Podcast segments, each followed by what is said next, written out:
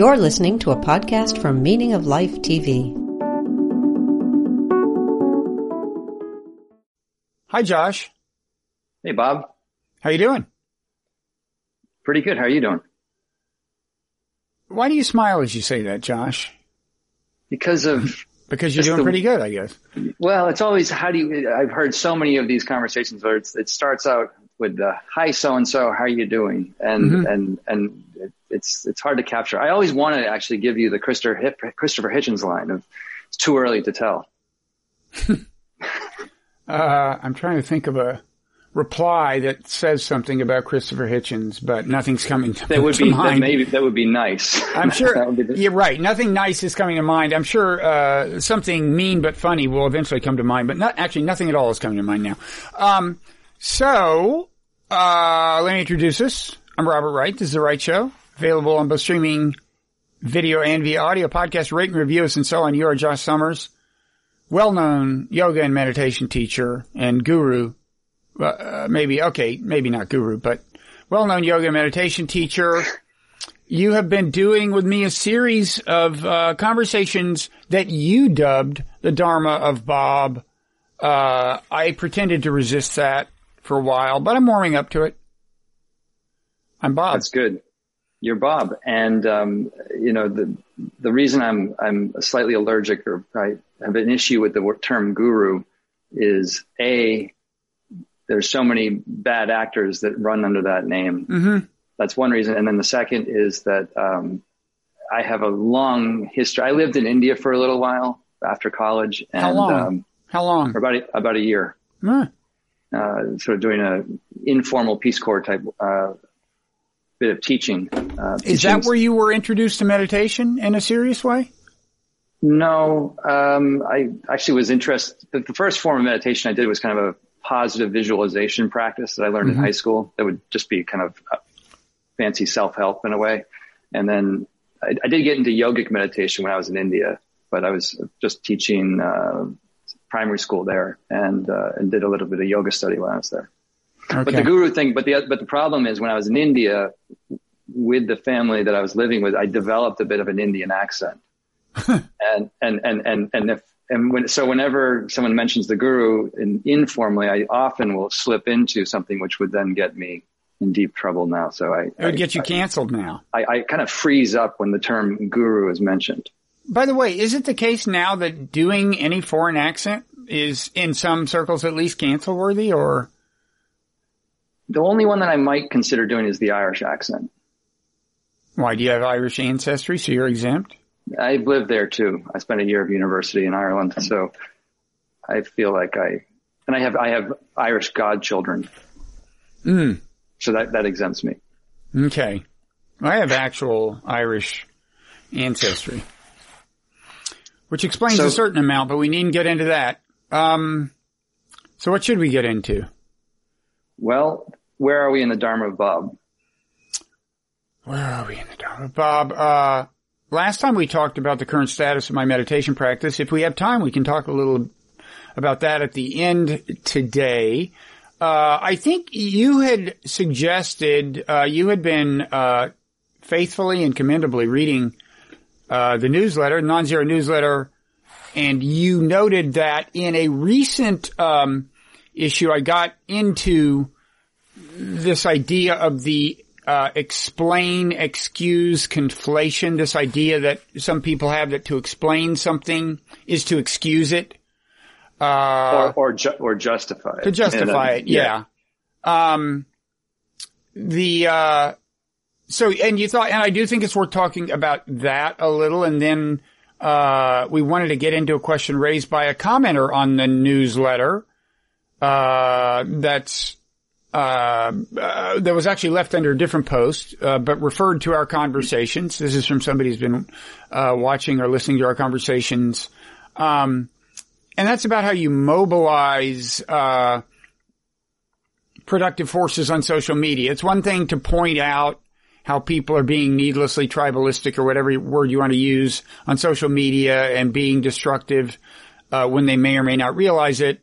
It's another thing, uh, to actually inspire enough people to behave differently on social media and make a difference. So, uh, I want to respond to that person's challenge to at least, uh, think aloud about how you might do that. And then, uh, if, and then if we, if we have time, you wanted to get into, uh, myth. Yeah, I Myth. think that's relevant to what what you're up to. Okay. Good. But but but also the phrase that that you kind of threw out uh, as we set this up is is the idea of existential psychological threats, and that's that's a, that's what I was sort of getting at with the where are we in your dharma? That there's a you have this view that Right. at at the core at the core of the diagnosis are these existential psychological threats, and so. Say more about that. What do you mean by an existential psychological threat? So this occurred to me, th- that, that I believe this only occurred to me while I was writing the newsletter in which I talked about the, uh, well, I called it the explain, excuse, conflation, sheerly for the, uh, I don't know if alliteration is quite the right word, but the, the, uh, you know, uh, having two words in a row that begin with ex, you know, but you're right. You could substitute justify for explain. Uh, and I was, um, I was looking at an example. I mean, the context for the newsletter was that this interesting guy whom I've since taped uh, a podcast with and is now in my, uh, uh, podcast feed, Agustin Fuentes, an anthropologist at Princeton, had written this piece for Science, a highly esteemed journal, uh, on the 150th anniversary of publication of, uh, The Descent of Man. No, it must be the 140th, right?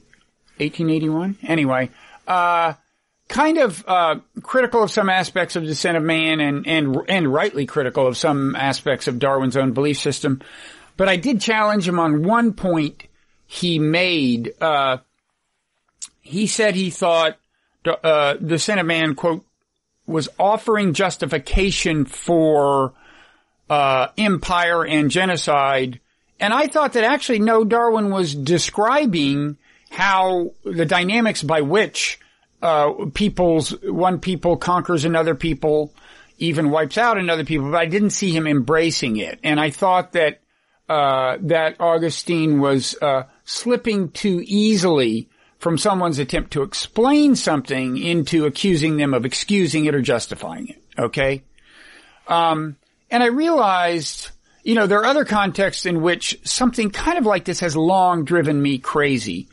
Like specifically, if I say, as I have often said, uh, you know, if you, if you look at what some of these terrorists say before they like shoot up an American nightclub or something or while they're doing it, not infrequently they say they're doing it because America is bombing uh, majority Muslim nations or America invaded this or that or uh, and you say that by trying to you know in, in the way of trying to explain why they're doing it, uh, possibly to help us develop policies that will be less inclined to uh, foment uh, terrorism, and people accuse you of of excusing it or justifying. You're saying, "Oh, so you're saying they're they're justified in doing it," and you say, "No, I'm not.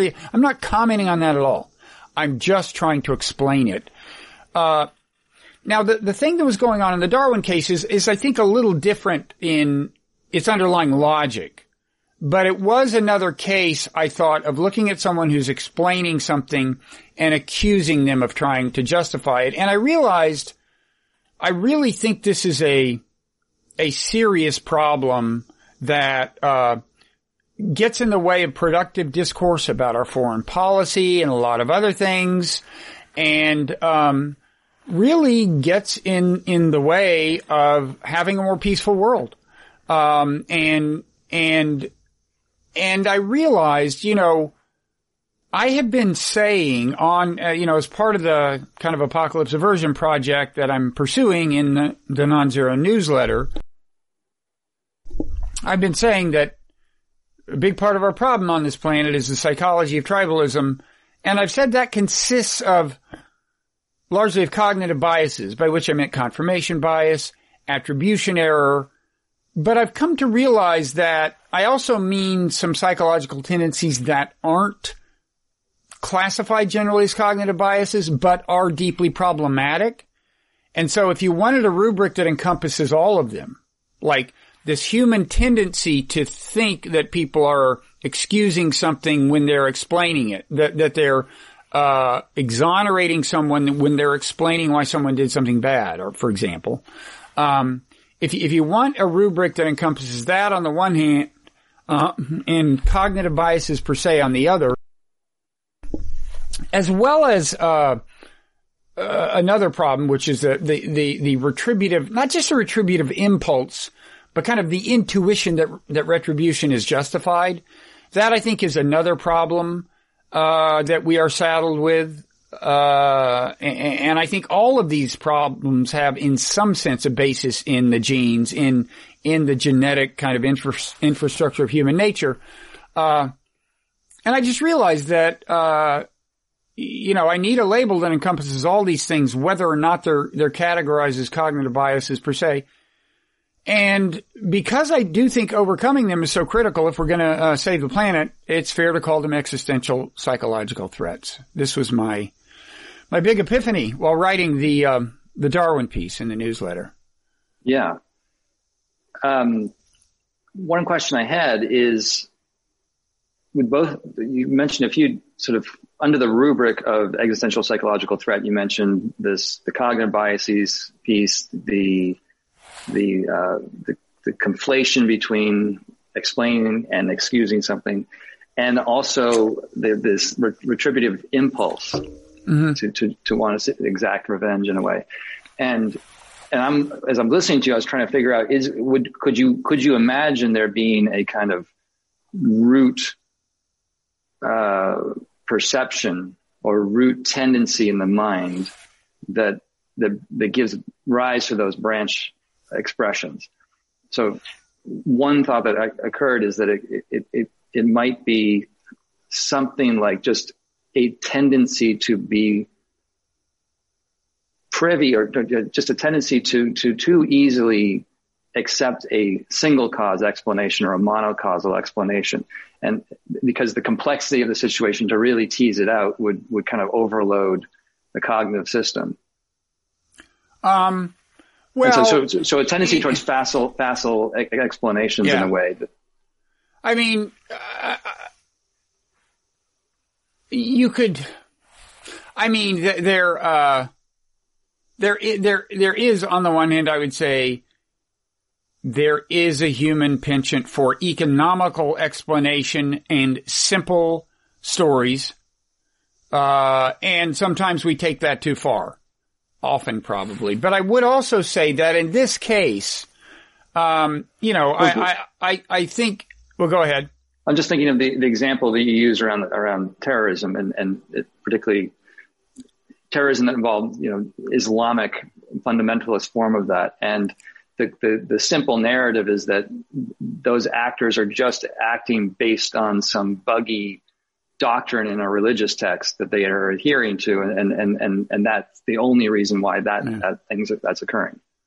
Well, I mean, as far as, but as far as kind of monocausal explanations, they could just as easily accuse me of having one, right? If I'm saying like they're, they're mad about American foreign policy, that's like a, that's like a, just a one dimensional explanation, they might say. Well, that's, uh, your, that's the only one you're speaking to. Right. Yeah, no, I would say ultimately it's a whole lot more complicated than that. You're right. I would say, and now you have to look at like how they grew up, why they weren't getting, uh, kind of, uh, social affirmation or whatever they weren't getting through other means. Why, why did they, why were they driven to this extreme form of expression and on and on? You're right. I would have a complex story, uh, to tell and, and, I think it's true that some of these people would have a more simple kind of essentialist story to tell. Like in, in, in some cases, they would literally think uh, they are inhabited by evil. That's it. There's this force called evil. Some of them might even say Islam is evil or whatever. Uh, or Islam is inherently violent and they've been infected with the Islam, whatever. You're right. Some, some of these people would come up with, with simple explanations. But I want, I want to explain why I don't think that's all that's going on here. Uh, you know, first of all, I come at this from a background of evolutionary psychology and it is in the nature of evolutionary psychology, certainly mainstream evolutionary psychology, to see the mind as like a, uh, kind of an accumulation of, of kludges almost. I mean, a kludge being, you know, a kind of a, uh, in computer terminology, I think it's like, it's like a, it's like a solution that works okay for a particular problem, kind of. And, and, uh, you know, in evolutionary psychology, the idea is that the mind consists of a lot of little, uh, things that themselves evolved to solve specific adaptive problems. Now, all of them serve uh, the bottom line of natural selection, or did at one point at least in our in our history. Uh, perhaps when we were in a very different uh, kind of environment, but but that bottom line being genetic proliferation. So it, it has to be the case that anything that is a biological adaptation was when it earned its way into our lineage conducive to genetic proliferation, but still uh, beyond that, the different parts of the mind in this scenario solve different problems. I mean, just, just to take something anyone can understand, the hunger drive versus the sex drive, those are different things. Hunger drive is about staying alive long enough to reproduce. Sex drive is about reproducing. Uh, and, and, and if you look at a finer level and ask, well, where does, uh, confirmation bias come from? where does attribution error come from? In other words, what adaptive problem was being solved? And then, if you assume that this, this tendency to equate, uh, explanation, well, uh, the retributive, uh, instinct or impulse, another ad- adaptive problem.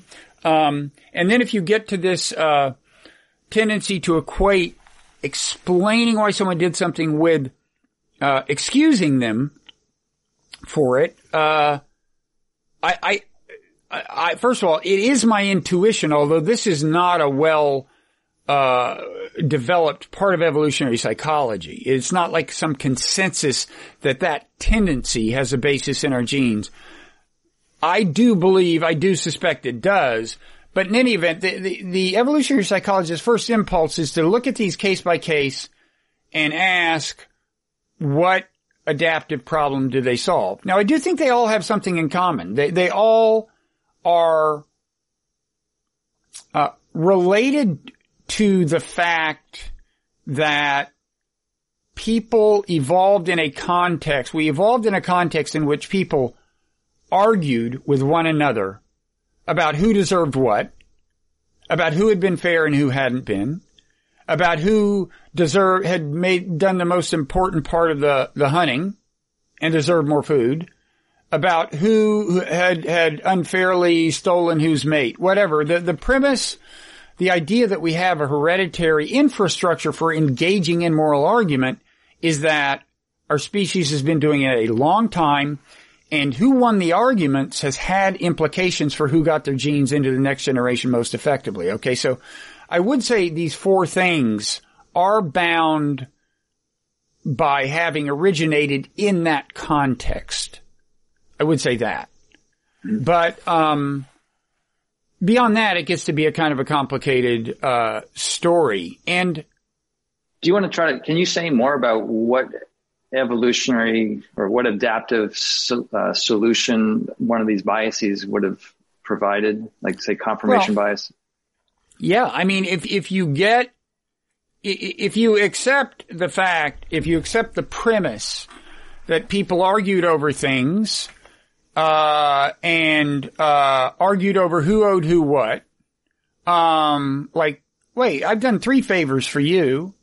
You've only, you know, and, and, and so you owe me, like, remember when I did this for you? And, and so on, you know, or argue about, um, uh, wait, I've gone out on the last seven hunts.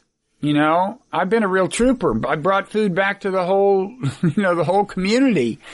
Uh, I deserve some sex or something. I don't know. I don't know what the argument would be, but I was, I was going to let you. I was going to let I, you say. I deserve one. more of the food or something. No, I don't think uh, that you would make the argument uh, quite explicitly. It would be. I don't think that would be part of the deal. You would explicitly argue that you deserve sex, but, um, but I deserve something.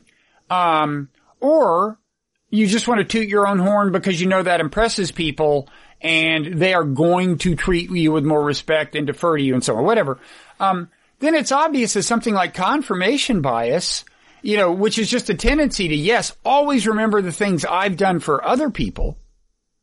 But I don't have to remember the things that they've done for me because I, I it is in my interest to be convinced myself that I've done a disproportionate amount of good stuff so that I can argue that convincingly, right? I'm having That- flashbacks to numerous roommates I've had where we've gotten into arguments. And it was always their fault, right? You well, were, I always were, I always took out the trash every week. I always emptied the exactly. And they didn't remember that. Imagine that. Right. Uh, just your bad luck that you ran into several roommates in a row who, uh, didn't have an objective view of reality, whereas you did. Um, so that, that's an ex- an example, uh, of, uh, um, now attribution error. Well, actually, Is- stay with that for a second. Yeah, because, yeah.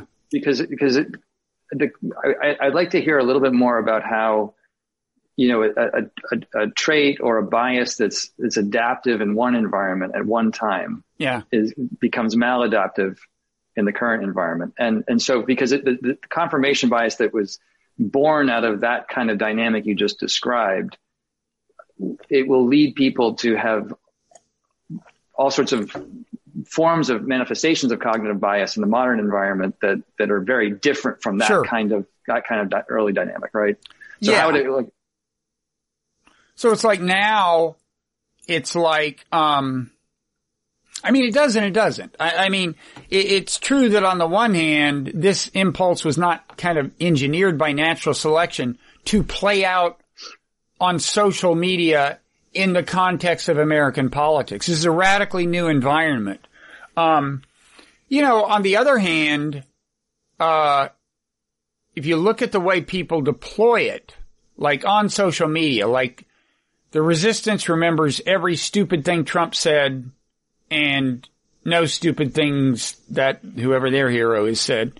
Um, or vice versa, you know, the other side does the equivalent. Um, they do deploy that to, uh, sometimes elevate their own social status within their group. Uh, and, and, you know, you can imagine things having sometimes played out that way in the, uh, environment of our evolution. But at the same time, I mean, But don't you think one of the pernicious things about confirmation bias is that it it, it actually filters the data that come into the in, into one's perception. So things that are, are that co- create dis, dis cognitive dissonance get get kind of filtered out, and those that kind of re- affirm one's pre-existing views get selected for. That's get, the way, that's the way it works. You, you notice and embrace even uncritically information that confirms your story. Whether your story is your, the political ideology you've embraced, you know, the story of your political tribe, or your story that, you know, you're, you do a lot for the world and people should be grateful. Um, whatever your story, um, yeah, that, that is confirmation bias and you are l- less inclined to notice less inclined to embrace, more inclined to interrogate critically information that is at odds with your story. You say more inclined or less inclined? Well, more inclined to critically evaluate it, right? You're, you're less inclined to embrace it, to notice it, to embrace it. But if you notice it, you're more inclined to go, wait a second, I'd like to see a source for that. I'd like to see, and, and, and just pay attention to the way you behave on social media. We all do this. Like, you know, you see some, somebody report that Trump was, had his pants on backwards and it's just like you almost have to restrain yourself from retweeting. It's so appealing. And it turned out he didn't. But, uh, but, but if you're a Trump supporter and you see that, you're like, ah, you sure this photo isn't doctored? I want to look into the provenance of this photo, which turned out to be an order, uh, to investigate because in that case the story was not true. They are. Did you come across that meme, by the way, that Trump was, no, I if mean, not, you were, up- you were checked out for a whole day. If you didn't come across the picture that seemed to show that Donald Trump had delivered a whole speech with his pants on backwards, you missed out on an important part of American history. This was really fun. I have checked out more than I, I- think I've come to realize. No excuse for that short of being on a retreat, I'll tell you. I think I'm more on a permanent retreat. But but but the one thing I had a question of since our last chat was this this idea of something being adaptive at, in an in the evolutionary context and then being would you say maladaptive in the current uh, environment that we live in? Well, you have to ask what you mean by adaptive. I mean, adaptive in the biological sense just means uh, conducive to genetic proliferation. There are tons of things that are no longer adaptive in that sense because, for example, a lot of people work feverishly for social status, but then don't convert that into reproductive success. They, they may even have a lot of sex, but use contraception. And so in strict biological terms, that's no longer, quote, adaptive. Now, a separate question is psychologically adaptive. Like, is it psychologically good for you? Uh, even in the environment of our evolution, like if you imagine something like a hunter-gatherer environment, uh, psychologically adaptive and biologically adaptive were not necessarily the same thing. You, you, know, you could be made very unhappy doing things that might get your genes into the next generation. Uh, but to, but to laser in on these on these existential psychological threats, like particularly the cognitive biases, would you say they were psychologically adaptive or and or biologically adaptive?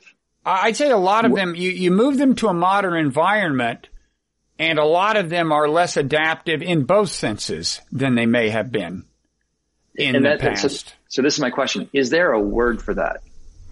Well, there is, is a, a, field called mismatch. Environmental mismatch is a word. I wrote a uh, actually a cover story for Time magazine in the 1990s that got me in a little bit of trouble because um, the Unabomber had just been, I think, caught or his, no, maybe his manifesto had just come out, and it was it was a screed against technology, mm-hmm. and uh, by the way, this is a little bit related maybe to the explain, excuse dichotomy. What I got in trouble for, uh, is in some corners. Um, I, I, I just noticed that, you know, a big part of his deal was he just hated what technology had done to the world. And, uh, and I think he even explicitly said it's not the way we're designed to be. It's not natural and it's messing us up. And, and, and, and by way of making the point that actually a lot of us feel that way, I started the, the first sentence in the piece was there's a little bit of the Unabomber in all of us. And I can already see the backlash. That, that wasn't the worst part. I mean, the, the worst, I, I mean, anyway, people got the idea, like I quoted him a few times. It was just kind of a journalistic gimmick. He was what was timely and, and, uh, and I used it as a device and I got it, you know, there's one of his victims who like uh, has said extremely unkind things about me, a well-known uh, computer scientist at Yale who I think had his hand blown off by a Unabomber bomb or something. Anyway, who, who apparently doesn't like me because of this piece. But I wasn't, I wasn't justifying, I was explaining what motivated him. And I was even saying his, per, the perception of the world he had, that motivated him was itself an accurate perception. I wasn't saying he was justified in sending people bombs. And this is kind of what I mean. It's, is, is like, anyway, you, you, you see the point, but anyway, I went on to describe this part of evolutionary psychology called mismatch theory. And, and, and an example of that is that, like, yes, sadness is natural. It served a function in the environment of evolution. Yes, anxiety is natural, but the modern environment lets sadness uh, sometimes fester into unipolar depression. You don't tend to find unipolar depression in actual hunter-gatherer societies. You may you may find bipolar, which seems to have a genetic basis in some cases for reasons that well, people can argue about. But unipolar depression that isn't part of a manic depression uh, polarity is is really uncommon with people living in something more like the environment we were designed for. Uh, and so the theory is that what you see in the modern environment with people get depressed in that sense is, you know, they're sad and then they're whatever they are. They're living alone, which isn't natural. They're this, they're that. And these unnatural circumstances kind of uh, divert the sadness into depression. And same, same with anxiety. A little anxiety is natural but but getting to a point where it's d- just ruling your life is not, and and maybe it's features of the modern environment that are doing that. So that's called mismatch theory when when you trace certain parts of human unhappiness to a mismatch uh, between our, our quote, natural environment and our current environment. Although again, we weren't designed by evolution to be consistently happy even in a natural environment. We just weren't designed to go crazy, right? That, that would be maladaptive even in the biological sense. And you use the phrase that the, like living alone was not a natural environment. Um, right. Like in, like, in isolation, like going to bed every, you know, you, you know, in a modern environment, you can spend days on end if you want in an apart, your own apartment, uh, without talking to anyone. Uh, well, you could, but you could make the case that that's just that's that's the way cultural evolution has gone. That it's it's led to these kinds of design uh, features yeah. of, of, of material culture, so that someone could do that. Right. And and and I would guess that, and I think this is a thread in what in a lot of things you're describing. That there's this there's a very slow lag between the biological ad, uh, evolution and the, the technological cultural evolution riding on top of that, right? So, um, and, and, yeah, yeah, there. Well, I mean, and, and, that's part of the, the, the kind of if you want to call it the, the, the evolutionary whiplash, where you you have these traits now that that that are that are becoming existential threats. Right. There is that, and then there is. I, I may have uh, not followed you totally, but one thing there is also is just um, you know, cultural change, when it changes the environment in a challenging way, we can catch up and adapt. Okay? For example, uh, when urbanization hit in a big way in the late 19th, early 20th century, lots of people moving from farms to uh, uh, cities. You know, that left people in a it's a weird environment. They weren't used to it. It's not necessarily natural. They no longer had the stabilizing force of family. Novels were written about this, like Sister Carrie by uh, Theodore Dreiser. Uh, but institutions did eventually develop. For example, the, the YMCA, Young Men's Christian Association, was targeted at these guys who who suddenly were at loose ends in a city and could get into trouble and, and blah blah blah, and these Christians wanted to help them not get into trouble. Um, but but as technology changes things faster and faster, social media is a good example. It just shows up. And, uh, you know, people about the age of my daughters are just suddenly, it shows up about the time they hit adolescence. And it's a totally bizarre thing. It's totally unnatural you know, and, and, and a so concern. There's, so there's something, there's something about the, the modern environment that, that within which these, these old evolutionary traits get planted that suddenly becomes this, this, this pathological slash inflamed slash socially carcinogenic condition. Yeah. Um, you, I mean, you... the, the, uh, and, uh, you know, because, because it's not our natural environment, it takes some adjustment. The adjustment may be possible, but it seems like the faster the environment changes as the, as the pace of technological evolution speeds up, the harder it's going to be to adapt. It takes a while because you, first of all, you have to develop the social pathology and realize there are people responding to like, you know, Facebook is unhealthy for a number of, for say the self-esteem of high school kids or makes them more anxious. You have to see that that's happening and then, you know, set in motion forces to do something about it. Now maybe those two can, that cycle can happen faster than it used to, partly by virtue of technology, but it is, it is, it is a challenge. Yeah. You know, this is, this is a little bit of a tangent, but I just want to get it out because it keeps coming up and I forget to mention it. Um, when we've talked about social media and the, the ills of communication on, on those platforms and, and their tendency to proliferate uh, tribalistic conflict, um, one thing that I remember hearing from a woman that I, I trained in studying acupuncture. She was a Japanese acupuncturist, and she had she has a really interesting system of acupuncture uh, that is actually taught at Harvard University Med School. Um, but she spoke about how just staring at the small, the size of the small screen like, and, and, this is, she had an evolutionary argument here, but the staring at the small screen, she felt overactivated the sympathetic nervous system, the fight or flight hmm.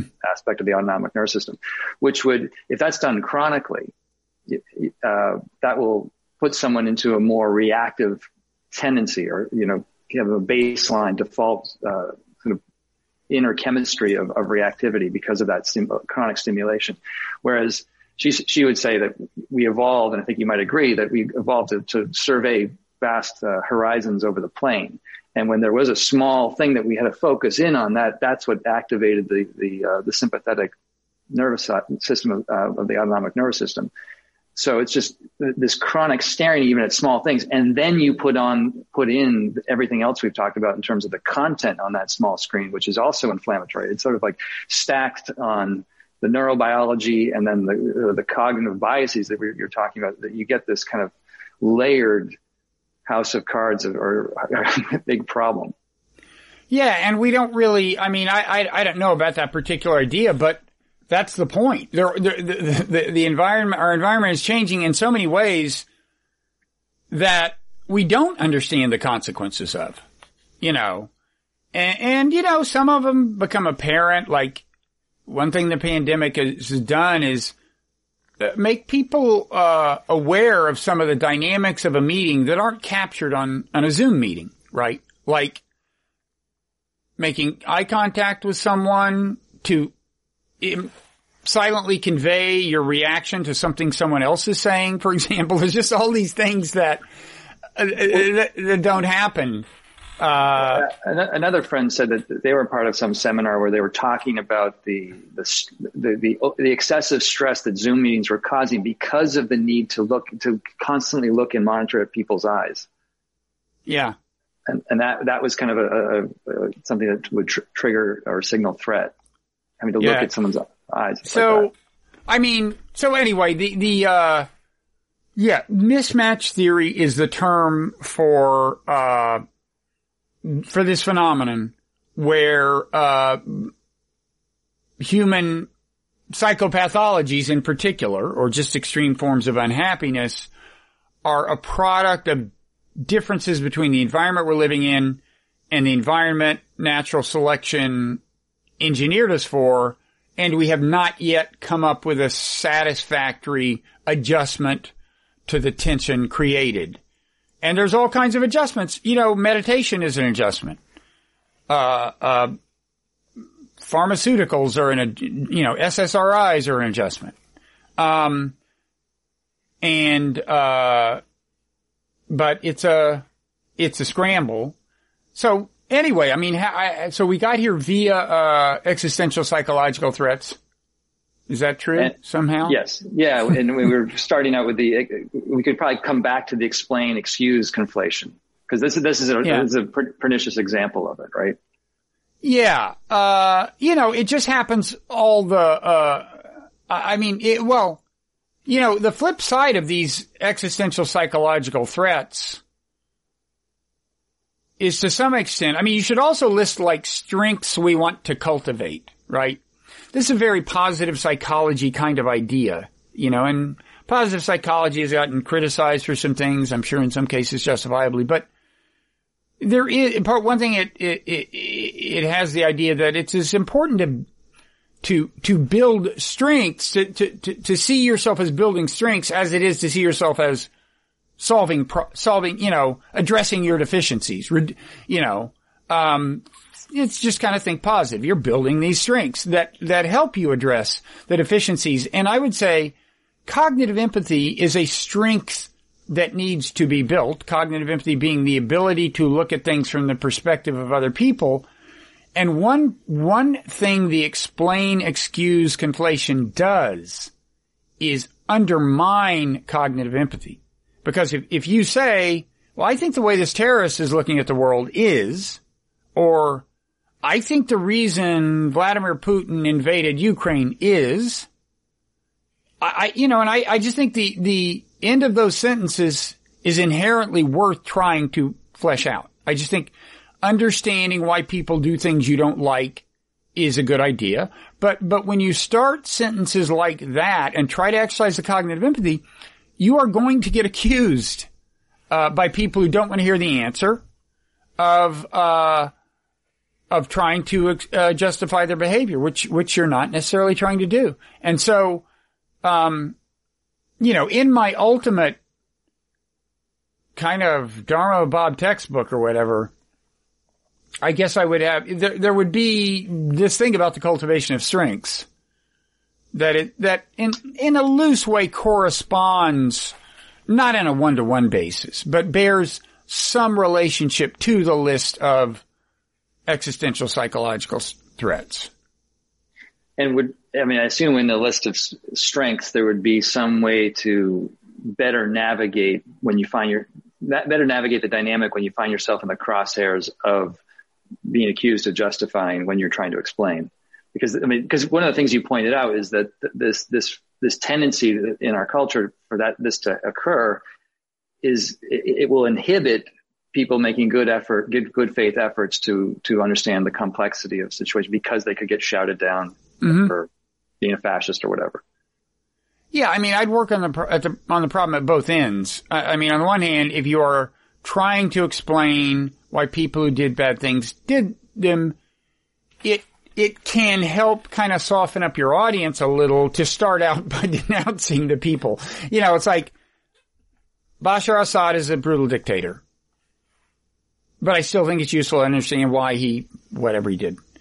I, that can be an effective rhetorical strategy. I think if you carry it too far, you're, you're kind of, uh, reinforcing the, the, the overall kind of, uh, superstructure that is oppressing you in a sense. I mean, in other words, in an ideal world, you just shouldn't have to denounce everyone whose behavior you want to explain. I don't know. It's like, anyway, the, the, the, to work at the problem on the other end, um, I, I think, you know, uh, I, I, was uh, talking about this on, on, on a podcast the other day. Um, it was the 80,000 hours podcast and, and I actually, the conversation is on my podcast feed too. Um, the, uh, but I was saying we need to stigmatize phrases like apologist. Like one way the excuse explain, uh, explain excuse conflation, uh, you know, brings its force to bear on you is for people to say, oh, you're a Putin apologist. You're an Assad apologist. And that just shouldn't you're, be considered cool. It should be considered or, uncool. Or you're, you're a white supremacist or you're. Well, I mean, that's a little different from, uh, I mean, there are white supremacists and, and I, and sure. look, there are Putin apologists, but what I mean is, uh, what I mean is, well, well, what you're saying, you're talking about ad hominem attacks in general. Yeah. And, and I'm not, I'm not getting quite that broad yet. I, I'm, uh, I'm, I'm saying the specific term apologist because it is so often leveled in an attempt to shut down cognitive empathy in an attempt to stop people from explaining why people did things. That it should just be considered uncool because it, it almost always is. It usually is a way of evading honest assessment. It's a way, it's a sign that you fear, um, honest assessment. And, and we should treat it as such. You know, we should, it should just be like, you know, this actually, in a way, is a segue to that question um, that we had said we might address uh, about how you how you mobilize people to solve problems on social media. Um, yeah, this, maybe just before go we go ahead. there, though, because um, something I've been th- trying to think through is that with the person that's levying the apologist charge, so the person that's calling you an apologist for trying to explain something, what you, I think you might say that the, the primary biases that are kind of shaping their view that you're just an apologist are both attributionary and, and confirmation bias. So far, so good. Well, there could be others too, but those I, are... I actually think the specific, uh, explain, excuse conflation, it, has a more complicated, uh, kind of evolutionary origin. That that's my suspicion. I don't think we want to get off on this because it, it's not at all well fleshed out in the literature. My own ideas are kind of inchoate, but I would, uh, I would, I would say it has a kind of relationship to both of those things. Um, but it's not like it just consists of them something eh, eh, or something. In a way, it's, uh, it's to some extent kind of sui generis. But anyway. Okay. Would you say though that the person who's, who's charging you with being an apologist is, they're not aware of the conflation that they're, they're, the conflation hole that they're in. They're not aware that they're uh, conflating explanation, explanation and, and, and ex- excuse or justification. I, I, think often there's not uh, awareness that that's the move being made. Right. It's it's just right. it, that, that's why I think it's kind of in the genes. It, it, it is such a subtle but strong intuition we have that when someone and I think we all have it. We all can feel it. That when someone starts explaining why someone bad did something considered bad, that they aim to excuse it. I mean, it usually is the fact. Right. First of all, that that's what they're doing. I mean, in common conversation, usually it's the defenders of people, the friends of people, the allies of people who come up with the reasons. And see, this takes us to attribution error right away, right? Like, that's what attribution error says. That when somebody does something bad, it's their friends who will be able to come up with circumstantial reasons they did it. Reasons other than, oh, it's a bad person. Whereas their enemies will be blind to circumstantial reasons and just want to say, oh, that person's bad. And they don't want to hear these explanations. Uh, but, but, but, but I think the reason they don't want to hear them is in part because there, there is this intuition, um, that to be able to come up with plausible circumstantial explanations is to exonerate someone. Right. And we've we've, we've, I think we've tiptoed around this in the past that when we talked about mindfulness of feelings, for example, like it, it, it's the reason why I think you, you describe that as difficult is because that intuitive sense is so strongly rooted that we tend to look right past it and not even notice or perceive the intuition or the in, intuitive impulse. So if someone's calling you an apologist, they're not aware that they're responding to this intuitive sense. It's just it's it's they see it as fact. Right. They're not they're not aware that there's a, a logical leap being made. Right. And and so the question that I would ask and want you to try to think through or explore is how if you're in, if you're in dialogue with someone like that, how do you how do you uh, diplomatically point out the the error or the the logical leap or the um, kind of the blind spot at play? Because I think that's what's going on. And, and yeah. this whole issue of cognitive bias is like they're, they, they are sort of perceptual blind spots that, that we, we they shape the way we see. So we don't even question the way we're seeing. Well, I always start when that happens with, listen, asshole. No, I don't. That doesn't work. Um, I, I, I don't, the only two approaches I know are to and increasingly I do this first one, is to preface the thing with, look, I'm just trying to get clear. Sometimes it's a matter of just clarifying what exactly is happening. Even that will get you in trouble. Uh, like I had a guest on who was talking about what's happening to the Uyghurs. Um, and, and you really, you really should clarify up front that there's definitely horrible stuff happening. Their human rights are being violated, but you still think it's worth finding out whether uh, something worthy of the term genocide is happening. And so this was a guy who knew a certain amount about the question of whether, um, uh, you know, women, you know, in what sense women were being uh, coercively sterilized and so on. So we talked about that. You have to preface that with you know, it's just good practice to preface that with what is the truth, which is that you, you, you know, uh, you, you're, you're, you're not saying horrible things aren't happening and so on. Now, now, and I would say the same thing applies when you're explaining, well, there were other parts of that conversation where he was explaining like why the government is doing this. Okay. What like fears led the government to be repressive in the various ways they're being repressive toward the, the Uyghurs. That's a perfect example where you need to emphasize we're not justifying it. We're not saying the government is right to do it. We just think it's useful to understand what the perceptions they have that led them to do this are. And, and, and so I think one thing you do is you just have to keep saying that. that, that I mean, there may be a better technique, but I increasingly try to say in advance, you know, I'm not defending this, blah, blah. I just want to say, if I forget to do that and somebody says, oh, you're defending them, you just try to clarify, uh, you know, I, all I want to do is have a clear understanding of why something bad happened. Okay. I, I think that's always in principle a good thing to have a better understanding of why bad things happen. And, um, I don't, I don't have a better solution than that. Wasn't there a part two? I thought you said there were two things. Did I miss the second? I just meant you can do it preemptively or after the fact. You can say, oh. You know, before you even go on your spiel, you can clarify your aims, or you can wait until they accuse you of being an apologist.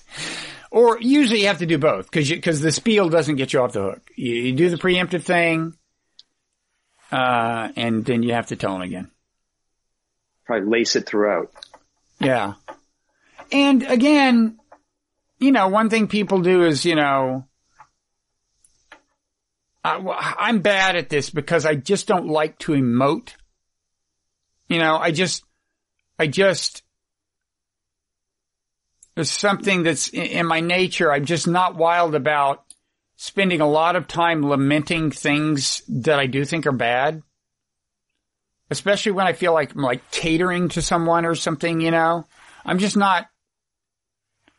So I'm you not the best there's, person. There's, there's, something about emotive, relation to motive and catering. Well, I, I mean, I, know, I think I know I, am saying I'm especially averse to emoting when I think the the emoting is catering to someone's demands, like you know, like like I do feel horrible about the Uyghurs, but if I know that you you are kind of demanding that I say that, I'm less inclined to say it, if that makes sense. because it just feels like, yeah, whatever. That's just, uh, but, um, so I, I don't, I a, yeah. I had a thought that I'm, I'm trying to recapture. Um, where, where do you think you'd want to go next? Well, I do think I, I, I want to, um, at some point get to this, uh, this there's a commenter on the newsletter. This is a non-zero newsletter. Oh, that, that's what it was. But you know, the, the, the kind of exercise you just described, you know, being able to get into that this, this uh, discussion around explaining and re- reiterating that you're just trying to explain and understand. How is that? that this is the thing. You, you you're you, you're counseling ways to be kind of better, more mindful on social media, but I just don't know how that that that that dialogue would ever transpire in that context. Well, you could say those things in that context. I mean, uh, you know, the, the, the, the, the invention of the Twitter thread. I don't know if it was always technically possible, but it only, it was only a few years ago that people started using threads to, to really do long flowing arguments on, on Twitter. All right, right, right. It, it does even Twitter does, and Facebook, you can do much longer posts to begin with, but it, it, it gives you the space to clarify your intentions and preemptively dispel, uh, the idea that you're uh, excusing people when you're not. Um, so, so, so you, it's not impossible, so, but, but but I think that the question this guy, the, the, so the, this commenter whose name is Mutter Mutter Fodder, I, I, doubt. Oh, I get it. He spelled it's M U T T E R F O D D E R. I suppose that's like mother father. There was a uh, or just say it ten. I think it's something else. If you say it ten times fast, I'm missing that. It should it, should we take this offline? Yeah, we, we can take it offline. Mm, I don't know. There was a, uh, before you were born, there was a, a, comic song by Allan Sherman that started off, Hello Mutter, Hello Fodder, here I am at Camp Granada. Anyway. You say you can't sing? yeah, right. You wouldn't know it, would you? You would not know that. Hey, you know, by the way, somebody told me that you, you who knew you in, uh, I don't want to use the term prep school, but knew you in your prep school, uh, said you were a great jazz musician. That was, yeah, I was able to kind of convince people of that at one point.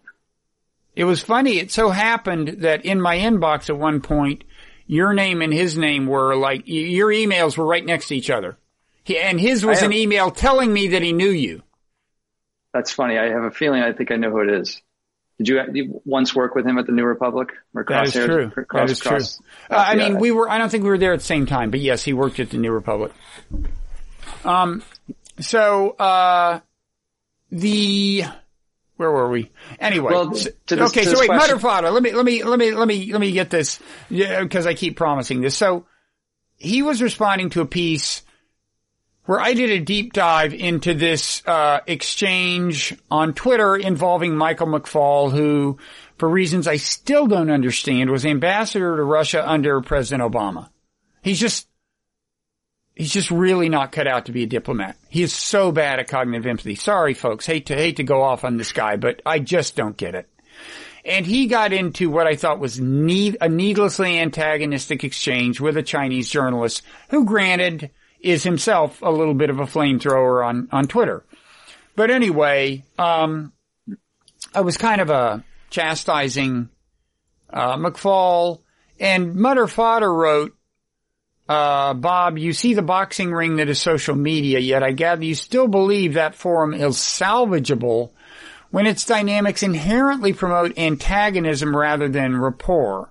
I think I had said in the piece how common it is that, that, you know, McFaul gets positive feedback for, you know, facing off against this guy and, you know, uh, so that's, I think what he has in mind when he writes that. Then he, then he writes, I know on the Dharma of Bob podcast, that's us, you hinted that maybe the tide could be turned by courageously expressing cognitive empathy there, meaning on social media.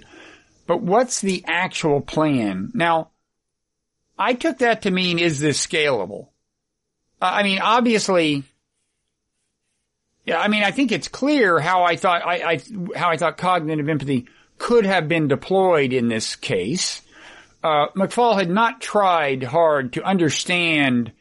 He should have seen the Chinese journalist was misunderstanding him. It shouldn't have been hard for him to surmise what the probable nature of the misunderstanding was and to just clarify what he meant in a way that would have diffused the antagonism. But instead, he just goes off. Um, so I think Mutter Fodder knows that I that I that I I, I have uh, a plan by which you know Michael McFaul could, if he wanted to, use more cognitive empathy, and any one person could. So I think the question must be like, okay, but how do we get enough people to do this for it to make a difference? I don't know. I, maybe you read it differently, but that was what no, I, I think. I think so. When you say how to get this to scale, how do you get cognitive empathy to be a practice? Yeah, and and again, it's maybe to some extent the question is how do you how do you get it to be considered cool? You know, like how do you, how do you get, uh, using the term apologist to be considered uncool? And how do you consider, you know, these are related. Um, right. and I'm, this gets to what we were, something we were saying before we started taping, which is that you are a little more in the pedagogy, in some sense, more in the pedagogy business than I am. Now I am in the expository writing business. I, you know, the, the business of explaining things through writing, but you are more in the, you know, pedagogy in the sense of motivation, maybe business. Would you say that? I, eh, what did you mean? You, I, I, you know, you, by virtue of being a yoga teacher, meditation teacher, you were saying there's well, well something no, you do that I don't do. Well, I, well, I, one of the, in that space, I'm a trainer. I teach teachers and I teach, I teach see. These, I some of these practices. So I'm, and it's all self-developed. I mean, I'm, I'm coming up with my own curriculum in a way and my own, mm-hmm. uh, talking points around it. So I have, I'm, I'm just thinking about how these things get taught. And, and so I, have been imagining in, in a way, and I think I said this in an email, I think in some regards, the kind of uh, awareness and mindfulness that you're tr- talking about related to being aware of feelings and the body. This is a, this is a kind of a, a curriculum that's ready to be injected into yoga training in a way, I think. And then, and that's sort of the, I could see it as a Trojan horse where yoga being the Trojan horse, where it's, it's already established as a very popular thing worldwide. And, and if you make this compelling case, I mean, yogis, all, yoga practitioners always are uh, sort of interested in trying to see how their personal practice is, is contributing to a, a betterment of the world. And, and that's often kind of, I think, ridiculed by, by cynical folks or skeptical folks. But uh, there is that interest. And, hmm. and if there was some way of, of coming up with a kind of, not just for yoga, but just a curriculum, I mean, there, I would think there needs to be some sort of educational piece around how does someone develop the skill sets, both of perception and understanding, so that they are more immune to the pernicious influence of these biases? You know, this is something I want to throw out just before I forget it. Like in loving kindness meditation, you think about the spectrum of people ranging from yourself to like your worst enemy or something. And you try to wish them well, basically. What if uh, you had people in a medis- meditative state think well, actually, of, can, can, I interrupt that for a second? Because on the surface, that can seem it doesn't really. I, I don't. I think some people might be confused about why that's a benefit, but I think it re, that exercise relates to the cognitive empathy. Uh, like under it, un, there's an undergirding in that exercise that relates to cognitive empathy, which builds on the premise that every person that you're sending the loving kindness to seeks safety, happiness, peace for themselves, yeah. even yeah. if their even if their strategies for securing those things are problematic for for the collective, say. Right. I think that's true. I mean, I hadn't thought of that, but I think it's true. But what I was thinking was, um, what if you said explicitly, I don't mean necessarily it's part of loving kindness meditation, but at some point in some meditative instruction, so think of your worst enemy and just try to imagine something they've done that you didn't approve of and, and, and try to imagine why from their point of view it made sense or why, what was motivating them and ask yourself if you, if you've ever been motivated by anything like that. I mean, you know, that, that kind of, because I do think people will be more successful at this when they're in a state of kind of meditative calm.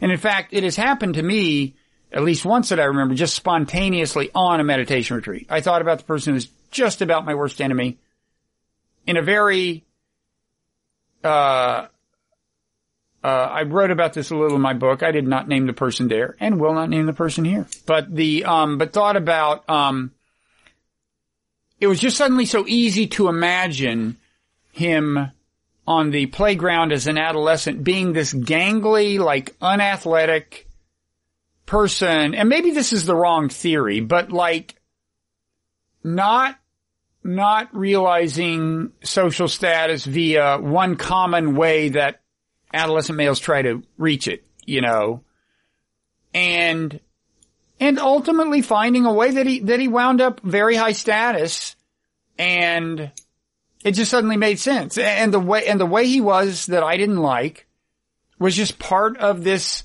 adaptive mechanism. And we, and we all have this. We all try to find a way to win the esteem of our fellow human beings. We all try to find an arena in which we're thought highly of. He had found one. It involved being an asshole. Sorry, I shouldn't put it that way. It involved, uh, doing things that rubbed me the wrong way. Um, it, it just, I could just see a human developing this way. And it's like, what are you going to do? I mean, yeah, we're born, he was responding to the same imperatives we all respond to in an environment different from the environment I, I was myself, I, I had found myself in. So when you were going through that exercise and that, that kind of imaginative exploration of this guy's history, you mentioned you were in a meditative state of calm, but I would ask, did you have, did you notice any kind of somatic uh, expression of that of that process? Because this, I think, because I've gone through this similar thing in, in meditation, not necessarily trying to explore why the, the person is wired the way they're wired, but more just being sitting there in, in, in on the cushion on our, in a retreat hall and being visited by the, the quote unquote, uh, you know, the enemy or, or the, the, the person you have a really charged problematic situation with. And there's, there's a tremendous flood of, of physiological, uh, sensations that come through. And I think that this is like learning to ride that wave, just to, to see it come through and to see. You mean the, the normal flood of like dislike and antagonism? Yeah, but but I'm talking about the feeling in the body of like the heart rate, the right. constricted throat. I mean, you can you like, and that's what's kind of interesting on the on, on, on a retreat or in a meditation session when it occurs, is that you're you're you're essentially inured from, if that's the right word, if you're, you're, you're, you're walled off or in a bubble from any actual trigger or stimulus of the situation. So it's all created in your own mind. And yet it, it can uh, flood through the body with, with this whole pattern of very difficult sensations, which you might not normally even attend to because off the cushion, those sensations are going to drive you to all, sort, all variety of action. But to see that, and, and this is where I, one of the things about the meditation I think is relevant to what you're talking about is that by going through that process, actually sitting through the difficulty of those sensations, you're, you're essentially giving yourself a simulated training to recognize those situations when you're off the cushion. So you, you, you develop a, a wherewithal of being present to them Yeah. and, and, and also non-reactive in a certain sense. Yeah. And so, so I mean- when those same, same, same impulses come up, you're able to catch them. It's a, it's a sort of pattern. No, I, I think that's right. I mean, I think actually in this case, this is like day five of a meditation retreat. I'm not even sure I, f- I went through the process of feeling the normal antagonistic feelings toward this guy. I was like in a, you know, I was like a love blob by this time. But, um, but, but, but there is a, there's another kind of relationship between, but I, I think you're right that that's in a dated, in, in real life, like now, if I'm sitting down on a cushion and I think of this person, the first feelings will be antagonistic. And, and you're right, observing them is a, is a, is a, is a, a skill to develop and a habit to get in. Um, the, there's one other thing about loving kindness meditation, which is that when we are feeling positively toward people, it is easier, I think, to exercise the cognitive empathy. And, and it gets back, again, this is in a way a byproduct of attribution error, which says if, if you, with your friends and allies, you'll have an easier time understanding the forces that made them do bad things. Forces other than just, oh, they're bad people. Right. Um, so, So you, you, it sounds like you would like to see a, an updated form of loving kindness practice that we. I, I'm not sure, you know, I can imagine a variant of loving kindness practice. Can, I can we can change the name? Can we change the name of it to begin with? Because We would both be in favor of that probably. I think something you and I share, in addition to being meditation enthusiasts, is uh, have you ever skipped the loving kindness meditation Oh, on a retreat? Yeah, I- I- me my- too. uh, yeah, I, uh, it just, it just doesn't work. I I mean, maybe it's my fault, but, it- but it has not tended to work for me. You know, whereas again, ironically, just regular meditation, like, uh, I just recounted a case where just in the course of meditation retreat, from getting deeper and deeper into mindfulness, uh, I was able to view someone much more sympathetically who, who I generally consider a, you know, an enemy. Um, and, uh, so, but, and yet the explicit attempt, you know, to do the loving kindness thing tends not to work, uh, for me. And, and, you know, look, I've talked to, uh, Sharon Salzberg about this. She is the, uh, maybe the person most closely associated in, in the, uh, you know, she's the she's the reigning matriarch of She's the reigning matriarch of loving, and she knows like it works for some people, it doesn't work for others. She's fine, you know. She's not, she's not insecure about it. Uh, Well, we can we can maybe explore at a later time. I don't know if you want to get into now the re- why I think I have, I have an idea why the the the the desired outcome of loving kindness practice might be more readily uh, achieved in, in more of an awareness based practice for someone like you and me. Um, but we can we can shelve that for a while. yeah, we've been talking for, uh, I guess, well, well over an hour. Uh, do you want to slide a little into, you had wanted to talk a little about myth? Yeah, I mean, th- I mean, I don't have much to say other than, um, I, as I said over an email, I was looking at uh, some lectures by Joseph from Joseph Campbell uh, in a series called Mythos, and in one of the early lectures, he said something to the effect that a myth has four four parts. There's uh, and four functions. There's a there's a cosmological, sociological, pedagogical, and and uh, mystical. That's the last I'm saying mythical, but mystical dimension. And um, his his view is that if a society doesn't doesn't have an organizing myth, a, a modernized, updated myth, that it, it goes into dissolution. Mm-hmm. And and and he was he emphasized and underlined the point that if you only have the first three, if you have cosmology, sociology, and, and pedagogy, you only have those, you don't have a myth. You need the mystical uh, experience of transcendence or, or you could say unity consciousness that, that ties it together and prevents the first three from just being ideology. And so hmm. there's, and, and, I don't fully understand, I, I, haven't really thought through why the first three wouldn't be um, effective enough on their own.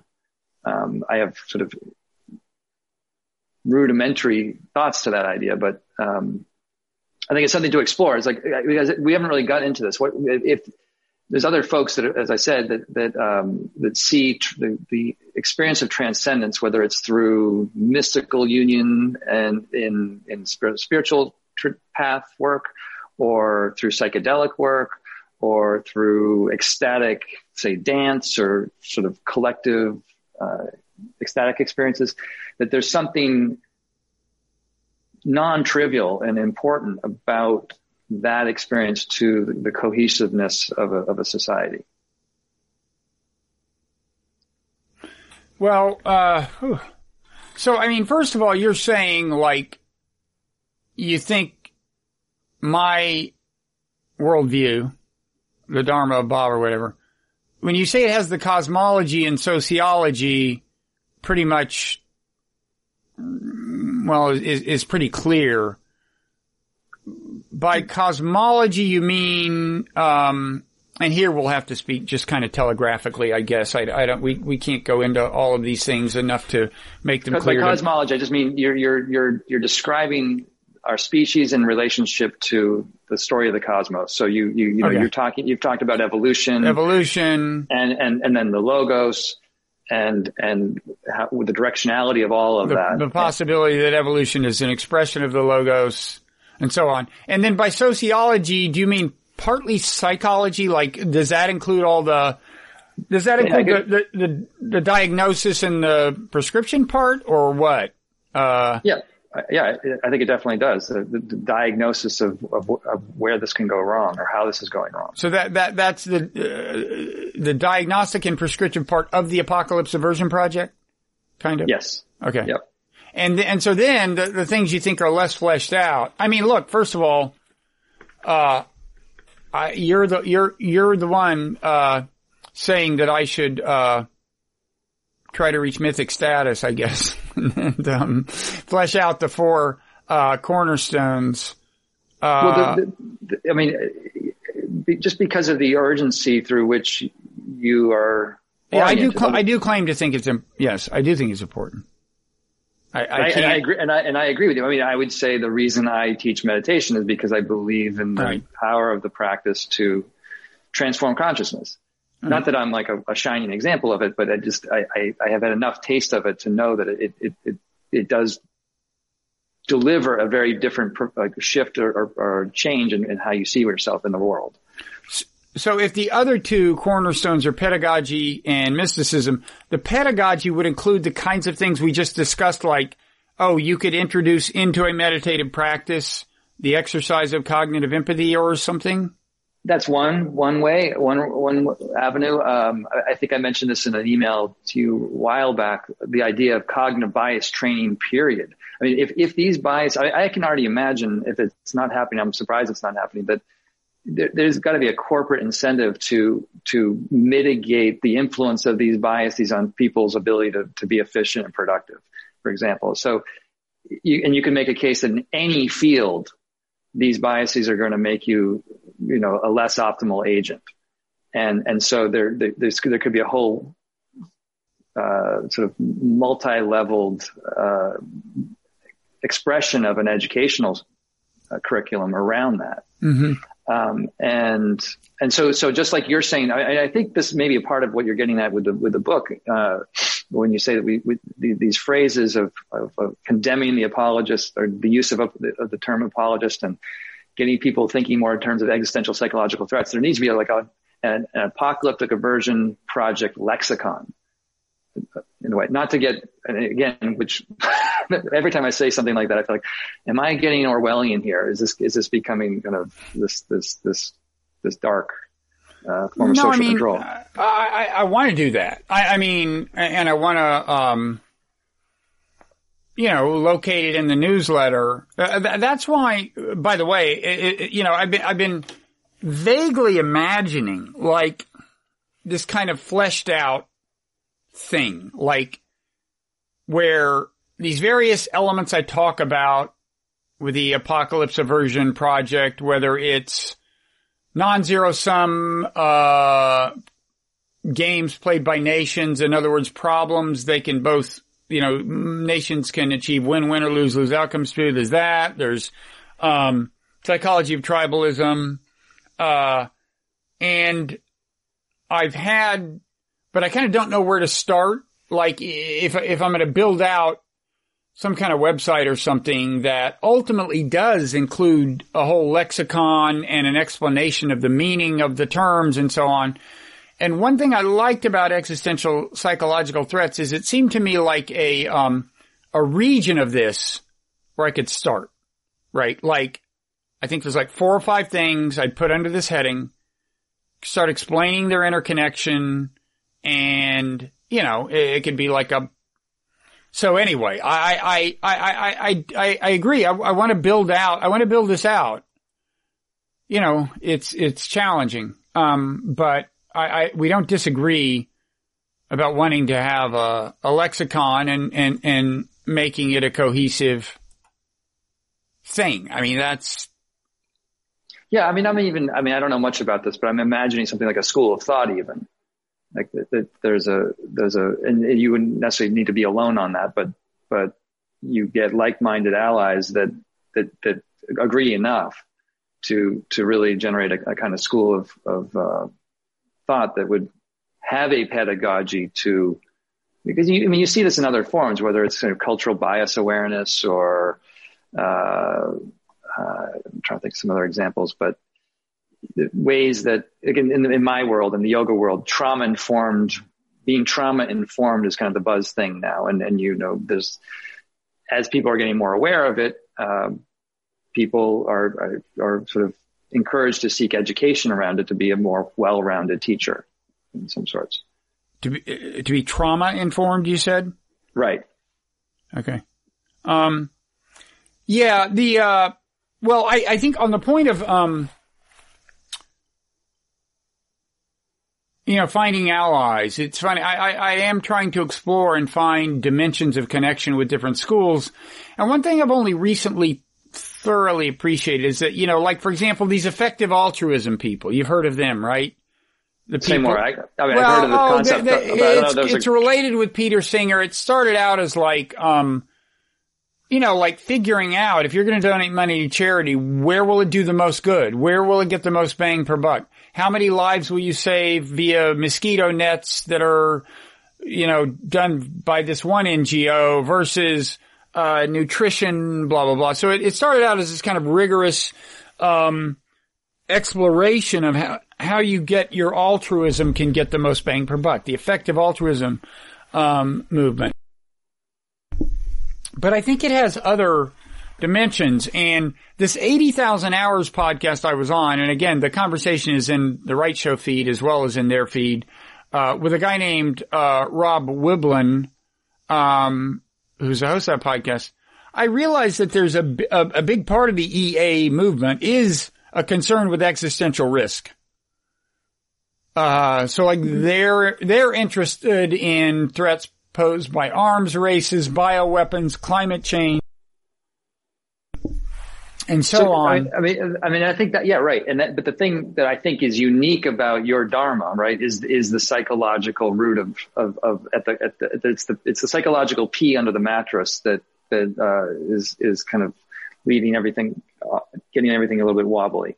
Yeah, but but- and, and- there, but but there, you know, you could talk about this other community that may that that actually has some intersection with the effective altruism community, the so-called rationalists, which are like across the board, and at least some of them are creepy, but um, because ideologically they cover a lot of ground, but.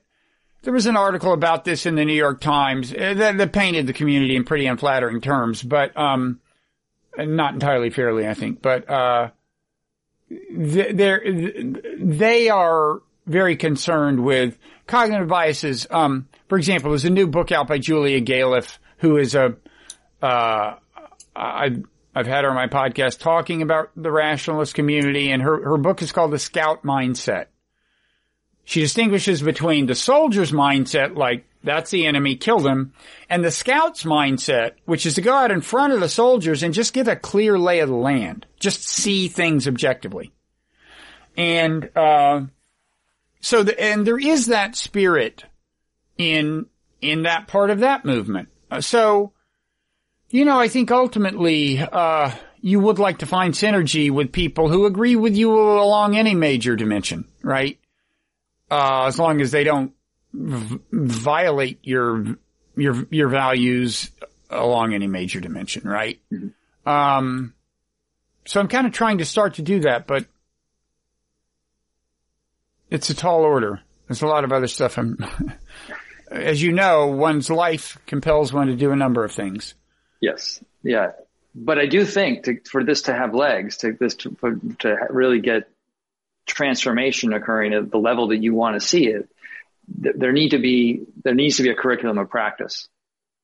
I don't. I can't. I don't see how else it's going to happen. No, I, I, I agree. And the practice, uh, I mean, the, the, my own practice includes mindfulness meditation and is in that context. And it makes sense for me to, uh, work with that because for one thing, there are some people who know me mainly through that because they read my most recent book, which was about that. Um, I, uh, I, I don't really feel I've, I've done a very good job of cultivating that community, honestly. I mean, I don't, uh, uh, I, I yeah, I, I guess I'm not totally, like, I, I wouldn't be a good meditation teacher, I guess. I'm, I'm not like you or something. I'm not, I'm, I'm, I don't know, there's something, Well, no, no, no. You don't necessarily. You don't have to be, I know, but- you don't have to be the deliverer. You just Right. you, you write you write the programs, right? or Uh, you help you help design the engineer the programs. Really.